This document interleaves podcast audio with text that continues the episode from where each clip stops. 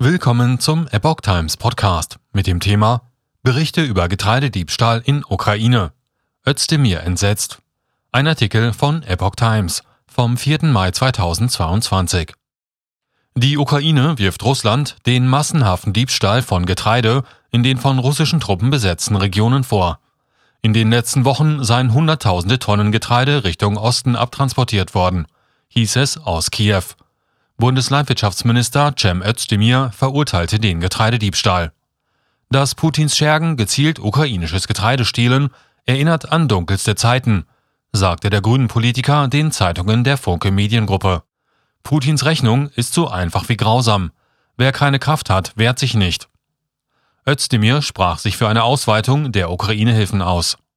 Als Bundesregierung müssen wir alles tun, damit die Ukraine ihre Souveränität verteidigen kann, Dazu zählen Waffen, Hilfslieferungen und wirtschaftliche Unterstützung, sagte er. Ich habe meine G7-Kollegen nächste Woche nach Stuttgart eingeladen, um darüber zu sprechen, wie wir unsere Unterstützungsmaßnahmen für die Ukraine besser aufeinander abstimmen können. So Özdemir. Auch die globale Ernährungslage würden die G7-Agrarminister beleuchten. Der Minister zog eine positive Bilanz der bisherigen Lebensmittelunterstützung. Wir unterstützen die Menschen in der Ukraine gezielt mit Nahrung und Lebensmitteln. Über die Koordinierungsstelle meines Ministeriums werden wir in den nächsten Tagen mehr als 270 Hilfslieferungen mit über 8000 Paletten in die Ukraine gebracht haben, teilte Özdemir mit.